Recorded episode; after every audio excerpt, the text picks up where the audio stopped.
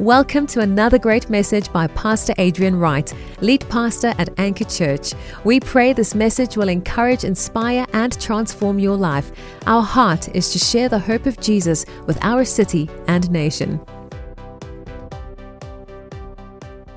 And here on this side, I wanted to just take a moment to encourage you in the message of Christmas, the hope that we have in Christmas. You know, our hope that we celebrate today is the fact that our Savior was born, that the King that was promised arrived, that He came to us, that He meets with each one of us, that no matter what we're going through, no matter what we're facing, no matter what space we're in in our lives, we serve a God that shows up.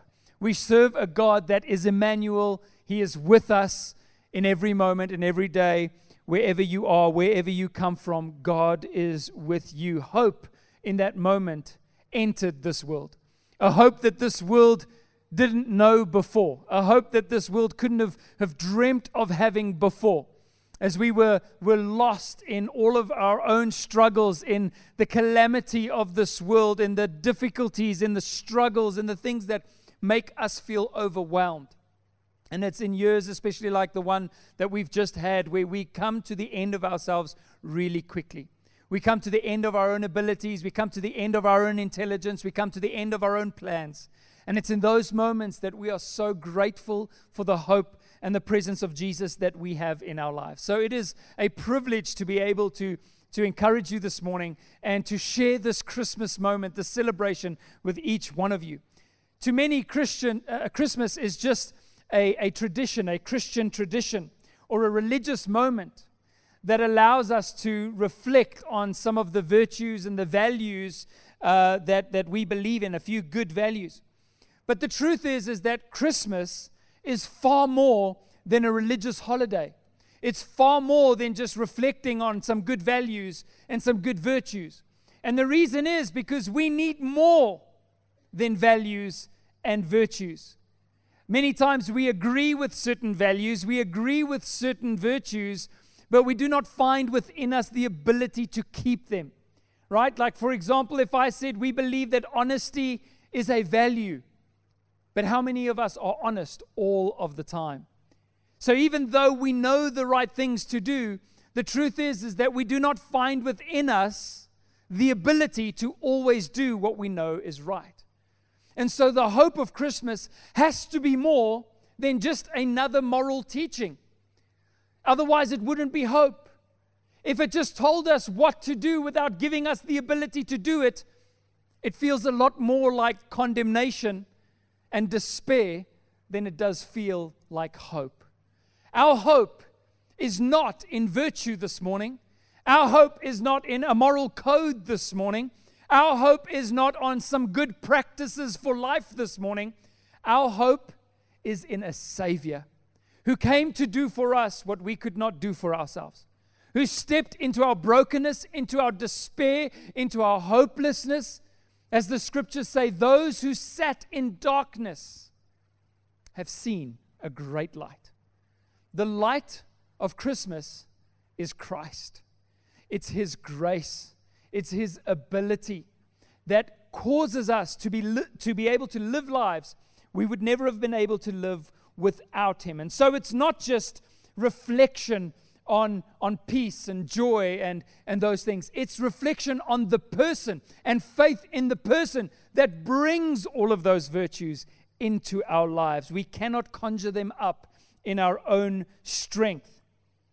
Christmas is far more than a religious tradition. It is grounded in the reality of a promise that was fulfilled by God. God is so faithful. The Bible says in 2 Timothy 2:13, even when we are faithless, he remains faithful. It tells us in Romans 5:8 that when while we were yet sinners, God demonstrated his love for us in this that he sent Christ to die for us. This is the good news. This is the gospel message. Not that you are supposed to pull yourself up by your own bootstraps, but that a Savior came to lift us up out of that darkness. And His name is Jesus. It's all about Jesus, it's all about what Jesus has done for us. Christianity, then, in essence, is not even a religion. It's not a set of practices as much as it is a person.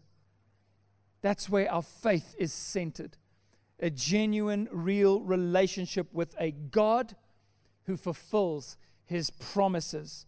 And that promise that God made from ages past, in fact, you'll find it right in the beginning of the Bible, you'll find it right in Genesis, is that he will deliver us from all that ensnares us everything, every temptation that the enemy brought against us. And as humanity was plunged into the state of brokenness and sinfulness and addiction and, and the, you know, being enslaved to worship things that destroy us. And you might say, well, I don't, you know, I don't necessarily go into a church of the destructor and worship those things that destroy us. But the things that hold our hearts, that grip our hearts, end up destroying us. And so, as we sang in that carol this morning, those beautiful words that in Jesus all oppression shall cease. That was the promise that God made to us, that He will set us free. At Christmas time, we celebrate the fulfillment of that promise of a faithful God who loves us and is, and is faithful to his own word, so much so that he sent his own son to die for us so that we may be free. Now, there's a couple of scriptures that every Christmas you'll hear them repeated over and over. You've probably already seen them a thousand times on Instagram just in the last two days. But, you know, I just had to preach one of them this morning because it is so powerful, this promise. We've spoken about Jesus being our joy and the joy that he brought. And last week, Pastor Mark so powerfully shared on, on the peace and the hope that God brings to our lives and the grace that came through Jesus in the appearance of Christ. But I want to look at Isaiah 9, verse 6. And today I want to focus on Jesus being the King. He is the king who is born, the king who was promised, the king that will come and bring peace on earth. Isaiah 9 6 says, For unto us a child is born. This is coming through the prophet Isaiah 800 years before the birth of Jesus. For unto us a child is born, unto us a son is given, and the government will be upon his shoulder. And his name will be called Wonderful Counselor, Mighty God everlasting Father, Prince of Peace. This is the promise that God made. This is the Messiah, the Savior that the world was waiting for. Ralph Sockman said about the birth of Jesus the hinge of history is on the door of a Bethlehem stable.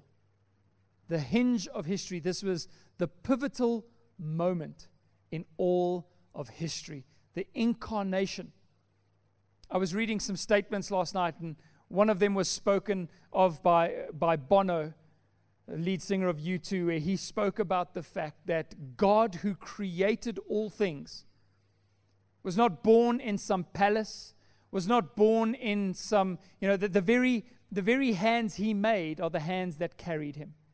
The humility of God and the love of God to be born on this earth amongst the people and the world that He created, and for Him to be born in a stable. There's something so poetic about that, and something that speaks so deeply to our hearts, it goes far beyond any bit of religious philosophy. That's the love of God. It's what we celebrate today. This is what we've always needed. More than some good teaching, we needed a Savior we needed a king that had the authority to set us free.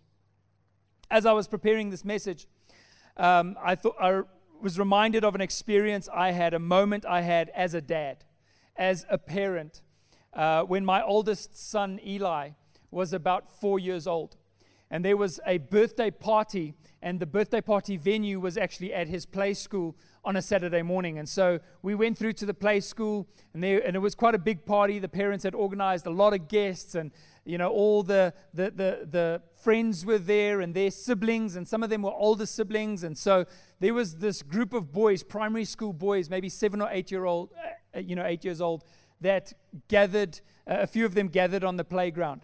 And at one point, Eli wanted to go and play on the swings. And so, you know, I, I told him I would sit on the bench and watch him. And he went out onto the playground to go and play. And while he was playing there, I'm not exactly what hap- sure what happened, but at one point, the boys, these older boys, started teasing him. If you know my, my boy Eli, he's pretty much fearless and never backs down from any kind of confrontation, even at the age of four. And so he stood up and started defending himself and, you know, returning some of these things that were said to him to this group of boys. And I'm watching this unfold, you know, kind of interested to see how he would handle himself. And at one point, he picks the biggest boy in the group and walks up to him and pushes him. This boy was maybe about seven or eight years old. Eli was not even, he was, cl- it was close to his fifth birthday, but not quite yet. And uh, I watched as this boy took two steps forward and put Eli in a headlock and started shaking him around. And that was it. You could see Eli went from confident to I can handle any situation. In fact, I distinctly remember that look on his face when he realized I thought I could handle this by myself, but now I'm in trouble.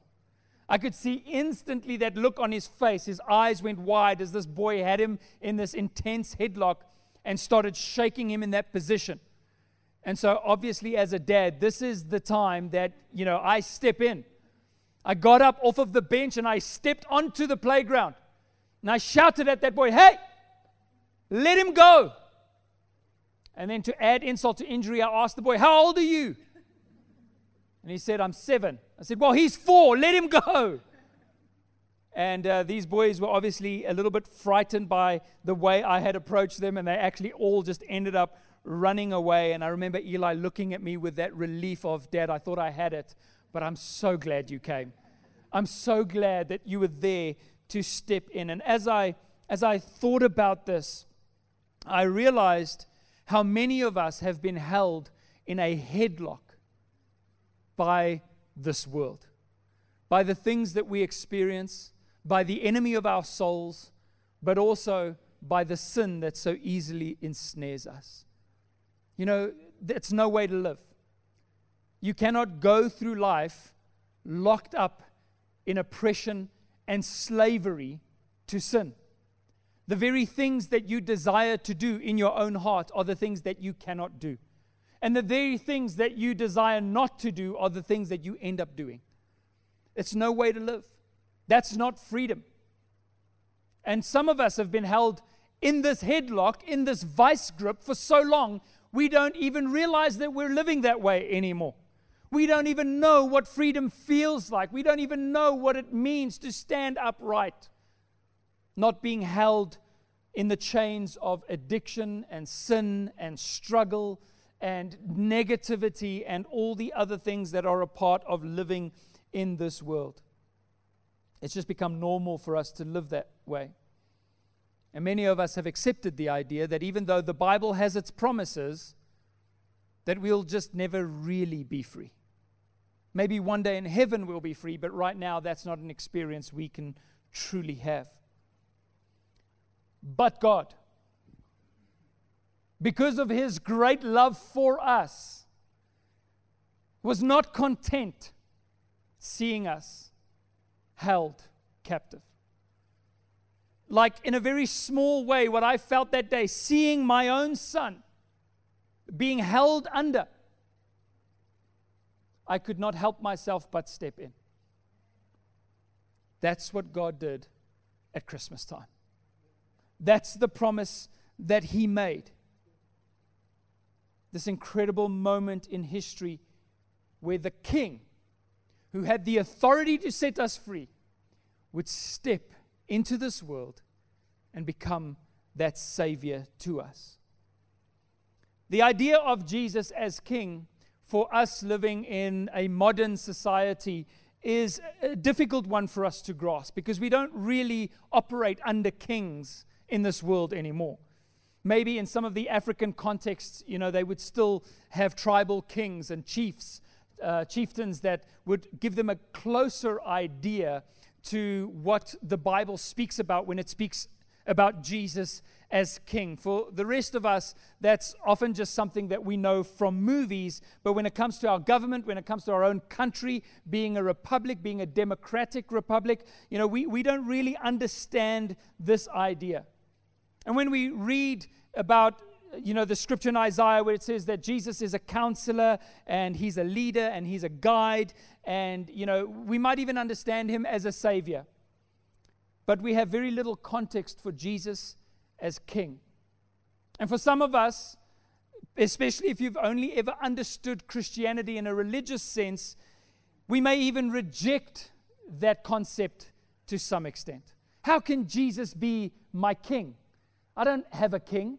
You know, who, who elected him as king? Was there a democratic, uh, you know, process involved in making this Jesus king of my life? Because I didn't vote. You know, I didn't say, hey, yes, I think Jesus would be a good king. We often have this attitude that we'd be willing to take some advice from Jesus. That's why we actually want to go from having Jesus as king to just some religion that gives us some advice. People choose advice over salvation because when you can take advice, you're still the one acting upon the advice, you're still the one that is in control.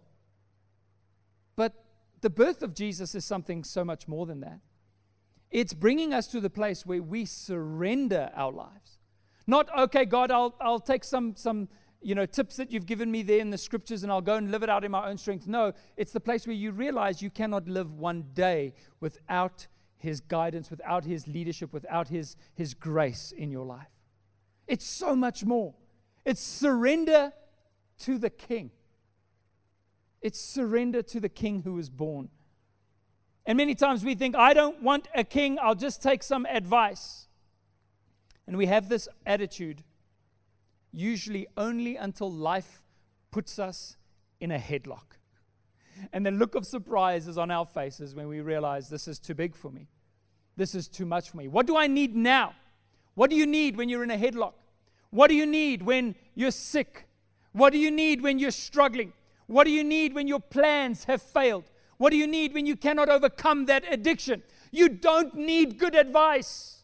You need a king who steps in and declares, like he did when Lazarus stepped out of the grave, like I did when I stepped onto that playground. I, a king who says, Loose him, loose her, and let them go. You need authority, and you don't have it yourself. Otherwise, we wouldn't need Jesus. You need the authority of the King who has the ability to set us free. And that's who Jesus is. And so we're all against the idea of a king until we need that king, until we realize that we are under attack and we cannot do it by ourselves. Then you no longer want gentle Jesus, meek and mild. That's the Jesus version that we all like. You know the pictures of him carrying the sheep? Jeez, what a great Jesus. He's so nice to those sheep. And yes, Jesus is gentle, and he is meek, and he is humble. But if you read in Revelations, he also has fire coming from his eyes.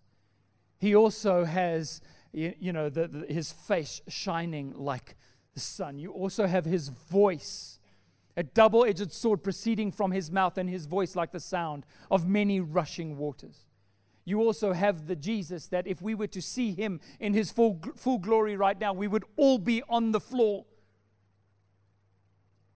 That's the Jesus that we need. The one who can declare, loose him and let him go. And that's why he came.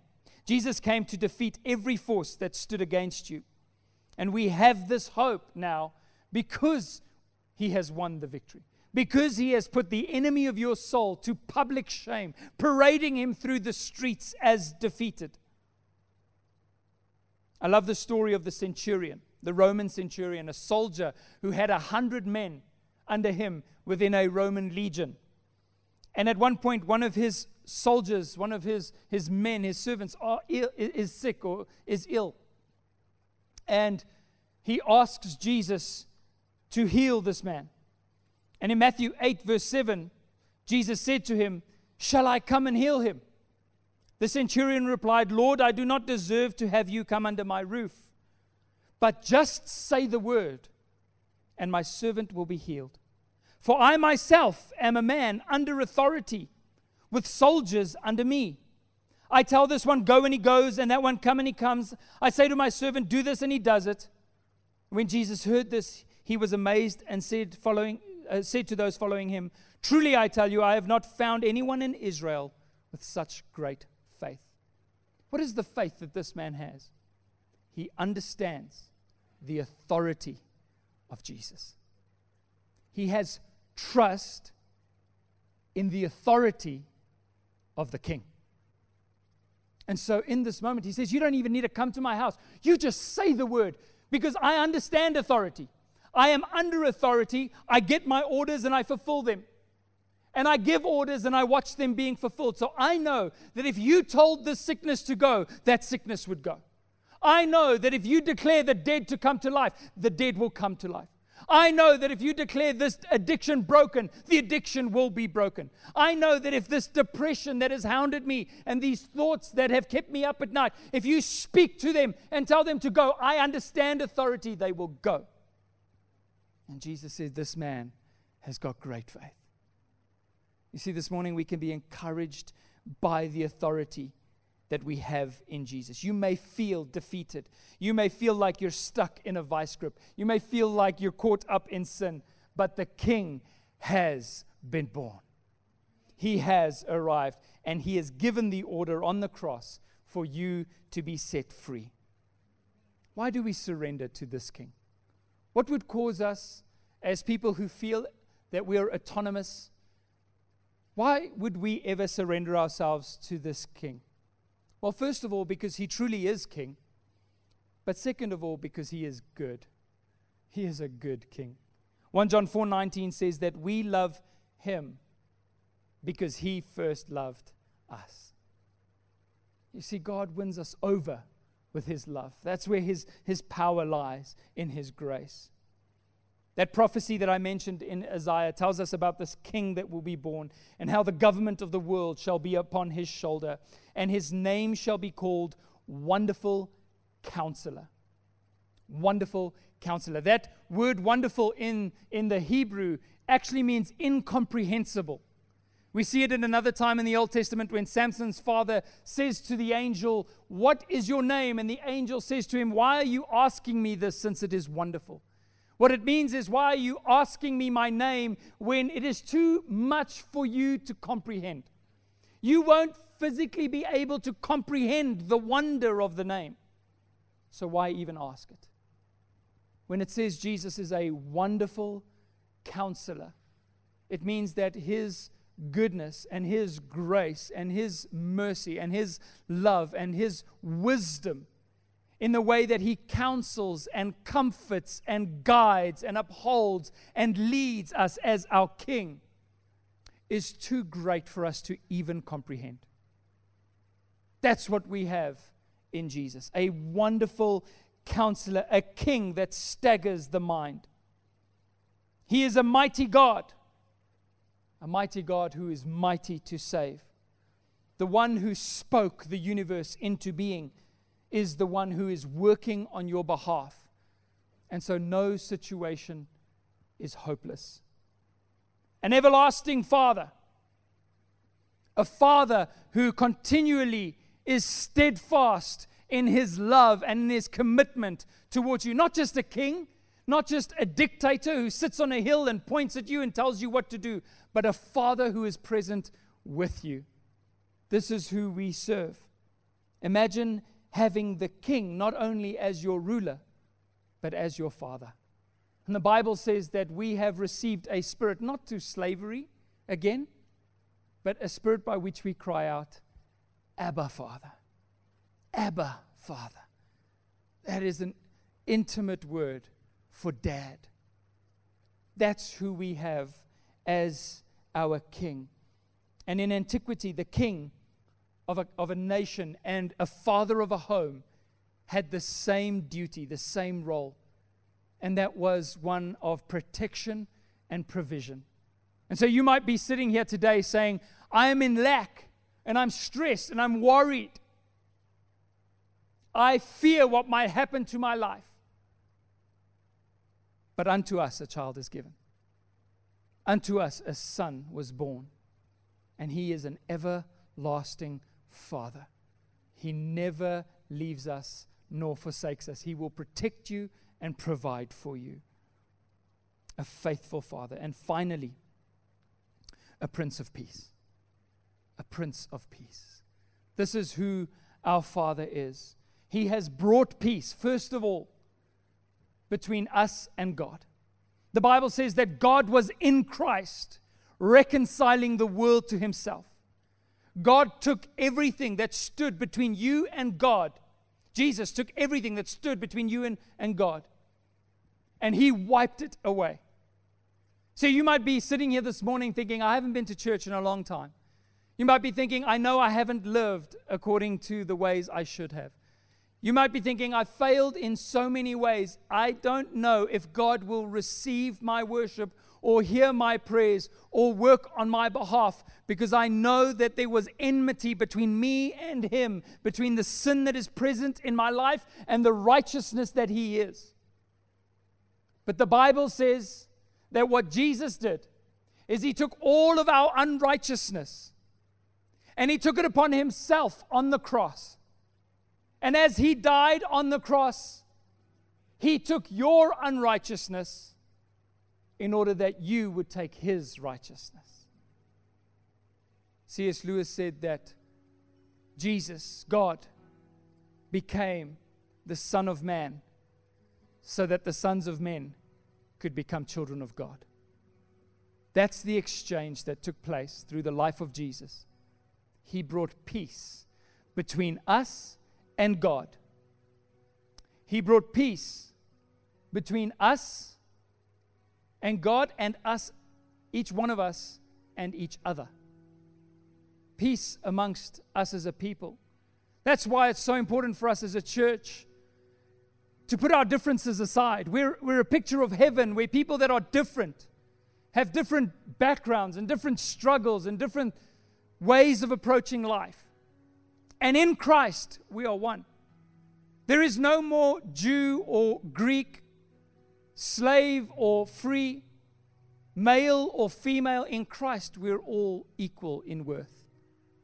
We are a picture of the unity of heaven. And that is something our world desperately needs. In a time of identity politics and you versus me and us versus them, the church declares no. We are of one heart and one mind and one spirit with God as our Father, we belong to each other. He brought peace to our communities. And He also brought peace between us and us, between you and you. Because how many times do we hate our own selves? How many times are we disappointed within ourselves, about ourselves? How many times do we stand and look at the mirror and condemn ourselves for the, the shortcomings and the flaws that we have? But Jesus says that if anyone is in Christ, the old things have passed away and all things have become new. You are a new creation in Christ. You have worth, so much so that the God of heaven would die for you. I believe it was Augustine who said that God would die for us, even if there was just one of us. Even if you were the only one, Jesus would have died for you. That's the worth. And so that, again, that carol that we sang this morning said that we, the world, was in sin and error, pining, longing for freedom. Jesus showed up, and all of a sudden, the soul felt its worth. I'm trusting that this morning you would know your own worth in the eyes of Jesus, the great love that God has for you, and the fact that this morning you can surrender to the King and have Him step in and do for you what you could not do for yourself. When Jesus rules, there is perfect peace. So let the King, born on Christmas Day, be the King that rules in your heart. Amen? Amen. Why don't, we, why don't you just stand with me this morning? We're going to pray. We're going to sing one more song together. And then we'll go out and take some photos. We've put up some lights and some pine cones, and you're welcome to take some Christmas photos. If you haven't done a family photo for, for all of your friends and family, you can go out and do that today. We'll share some coffee and, uh, and have some good things to eat before we go home. But right now, let's take a moment in our own hearts to surrender our lives on this Christmas morning to the King of Kings and the Lord of Lords. Let's pray. Father, we thank you that what you have brought us is not just some more rules. What you've given us is not just a moral code. It's not a religious tradition either. What you have given us, God, is your grace. You have brought us your grace and have become to us grace upon grace. You have set us free. In these moments, Lord, when we know we are held in the grip of sin, the grip of the brokenness of this world, the grip of greed, the grip of selfishness, the grip of all the things, Lord, that we battle with as human beings. We thank you that on Christmas Day you sent the King who had the authority to deliver us. And so today we do not stand enslaved any longer, but Lord, every heart in this place is free in Jesus. We thank you, Lord, that we get to celebrate that gift. Oh God, enlarge our hearts that we may understand. Enlarge our hearts that we may perceive the greatness of the salvation and the work that you have done. And this morning, Lord, on Christmas morning, the day we celebrate the birth of that King, we come like those wise men. Wise men worship the King. We come like those wise men today and we worship at the side of a manger. We thank you, Jesus, for being born, for saving us. We surrender to you. Why don't you go ahead and just pray this prayer? Let's pray this prayer together this morning. Say, Lord Jesus, I recognize this morning that you are King, that I could never have saved myself. But this morning, I can receive your grace, your forgiveness, and your life. Thank you, Lord, for delivering me from the grip of sin, for making me alive, and for giving me hope. You, O oh Lord, are my King. I give you all the honor and all the praise. In Jesus' name, amen. Amen. Come on, can we give Jesus a proper shout of celebration this morning? You can stay standing because we're going to just end off with one more song of celebration. This song declares that He has turned graves into gardens, that He has taken things that were once dead and through His life, he has made these things alive. He has taken bones and turned them into armies. And those things represent our lives. I don't I cannot even begin to imagine where my life would be if it wasn't for how Jesus took me from that place of death and transferred me into his life and the kingdom of light. And I'm so grateful to be a part of it this morning. So let's go ahead and uh, sing this song together as we close off this morning.